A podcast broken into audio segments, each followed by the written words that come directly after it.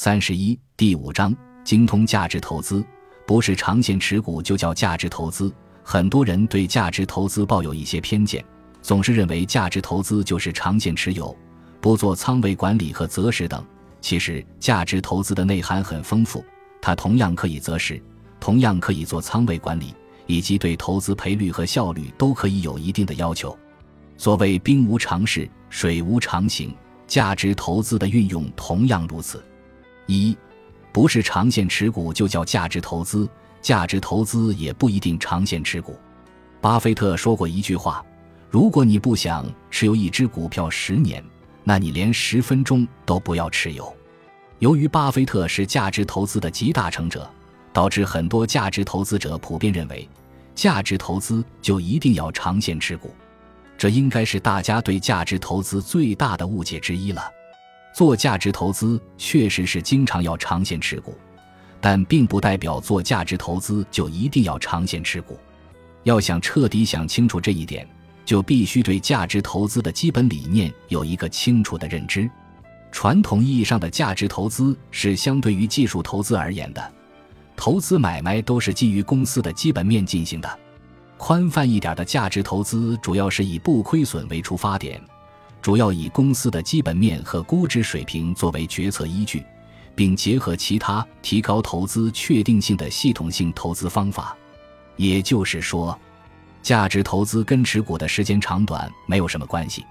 实际操作中，因为价值投资出发点是避免亏损，对公司的基本面，尤其是估值水平会有比较高的要求，追求股价不高于公司的内在价值，所以很多价值投资者都是左侧投资者，就是买跌不买涨，这导致买之后经常要等很久才能迎来价值回归。但也有可能买入后股票就突然拉升了，很快股价就超过了公司的内在价值，公司的价值不再被低估，甚至被严重高估。在这种情况下，作为价值投资者肯定是要择机出掉换股的。也就是说，长线持股并不是价值投资的目的，只是等待价值回归的手段而已。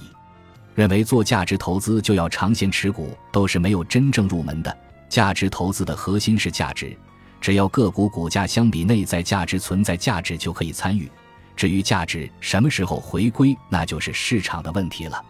大家在学习价值投资上一定要学到价值投资的精髓，而不是外在形式。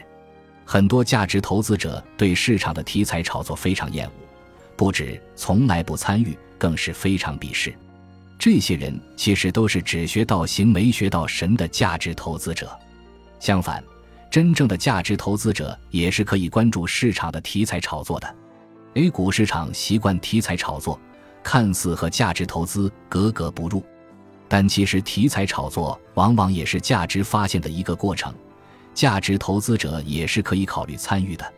比如一个题材出来了，就可以看看相关的概念股的股价和内在价值之间的关系，